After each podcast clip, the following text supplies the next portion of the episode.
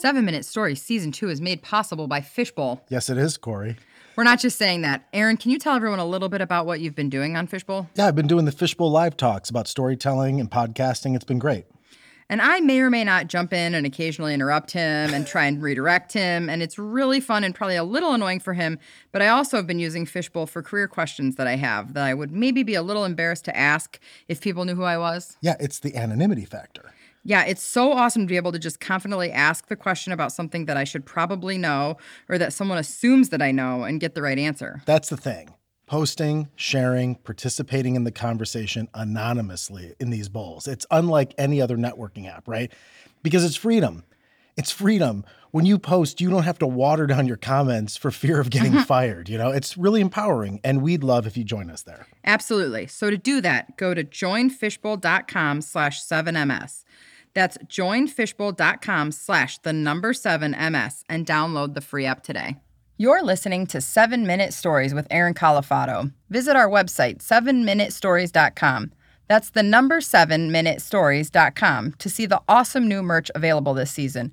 Choose from stickers, koozies, t shirts, tote bags, and more. I have to say, the tote bag is my favorite. This episode, the blue plastic bag.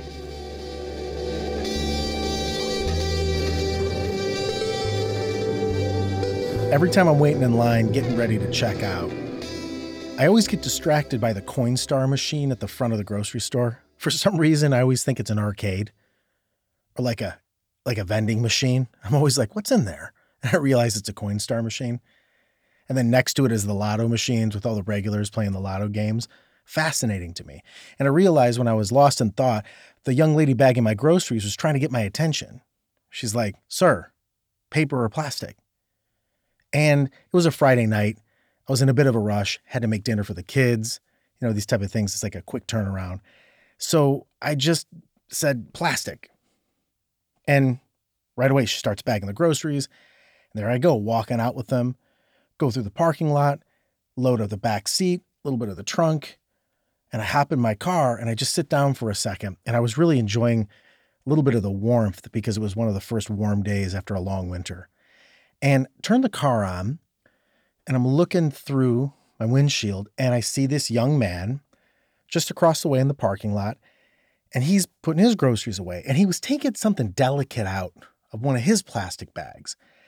And one of the blue plastic bags just kind of floats away from him and just kind of falls to the ground. It's just kind of, you know, standing there, floating, not going anywhere. And he's looking at it. And I'm looking at him. And he's got a decision to make.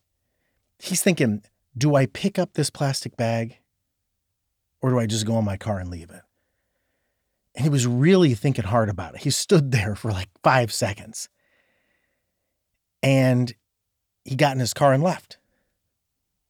And I'm watching this blue plastic bag just kind of bounce around like a jellyfish.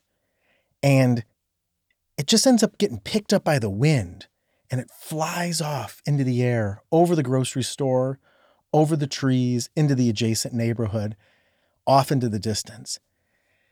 And I thought for a second, you know, it's kind of pretty. Then I thought about it some more. And I said to myself, you know, the beginning of that plastic bag journey in the air is kind of nice to look at. But is there anything uglier than the end of that journey?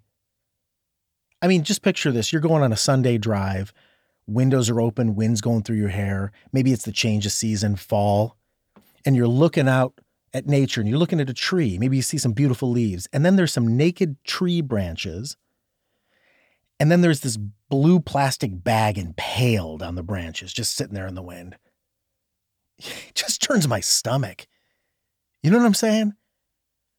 Or you're at a little pond and you see the ducks, and there's this mother duck and the little ducklings following it. You're like, oh, it's amazing. Nature, it's beautiful. And out of the corner of your eye, you see right on the bank where the cattails are, a couple of plastic bags just sopping wet, sitting there in muck and mud. Unreal. And so I'm sitting in the car and thinking about this, and I decide that I'm going to Google something. So I type in how many plastic bags end up in the ocean? Now, before I tell you this result, I'm naive here. Like, I should know more about the environmental ramifications of pollution, especially with plastics. I knew it was bad theoretically, I just didn't know enough. Look, we do our part. We recycle a ton at the house. I'm taking out recycling weekly, just trying to do our part, but I'm guilty too. I get caught all the time putting aluminum cans in the trash because I'm too lazy to go to the garage and put them in the recycling bin. But I'm putting hundreds of pounds of recycling, it feels like, every week. So we're doing what we can.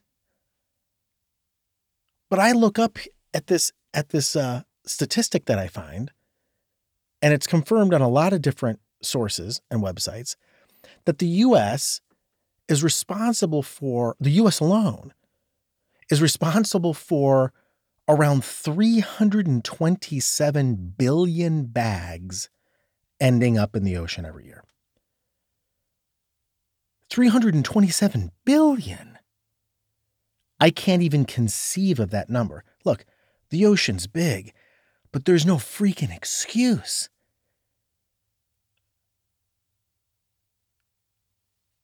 And I'm wrestling with this. By the way, I know I got to get home and feed the kids. I can't leave the car because now I'm staring at everybody and they all got the bags. I'm seeing bags everywhere. I'm looking at them. They got blood on their hands. I got blood in my car. She asked me paper or plastic. I said plastic. I'm in it with everybody else. And my stomach feels sick. And one word just kept coming into my consciousness control. Now, usually with that word, I'm in a battle with it because I can't get enough control. I want control all the time, can never have enough. And I'm always focused on the lack of control that I have, that we have. Friend gets hit by a car, can't control it. Can't control where you're born. Can't control if you're born at all. Can't control that you're born in a war torn country or a safe society. These are all things that sometimes feels like chaos, even in a modern world where I, we have so many elements of control that humankind wishes that they had housing and automobiles and temperature control and modern medicine. But hey, look, even with that, COVID, it shows that even on the cutting edge, we're still a victim to it. And I've always looked at it as a negative thing. But then I just thought about it right there in that car and I realized it comes down to paper or plastic. It's that simple. And it's not just bags in grocery stores, it's life. It's that guy choosing to pick up the bag in the parking lot. It's me choosing not to be a, a jerk and put aluminum cans in the trash. Cori saying, put it in the recycling. I say, I do it 90% of the time. Do it 100%. It's just doing the next right thing in front of me. Can't control everything. I can control that, especially now. After going through this, every time I go to the store, paper or plastic, paper. But everyone else has plastic, doesn't matter. They have all the blue bags. I'm going paper. Imagine, speaking of control, if so many people in a population just did that next right thing, even a higher percentage than they do now. Who knows? There could be billions of less bags in the ocean. So now, every time I go to the grocery store, I think about a Rumi inspired quote from a movie that not many people saw. The villain says, No matter what you do, it will never amount to anything more than a single drop in a limitless ocean. And the hero responds, What is an ocean but a multitude of drops?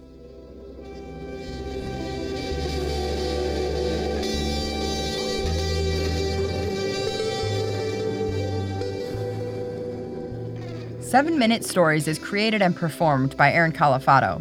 Audio production by Ken Wendt. You can connect with Ken or inquire about his audio production services at kenwendt.com. That's Ken, W E N D T.com. Original artwork by Pete Whitehead. Find out more about Pete's work at petewhitehead.com. Special thanks to our partners at Evergreen Podcasts. And lastly, I'm Cori Birce. Make sure to tune in next week for another story.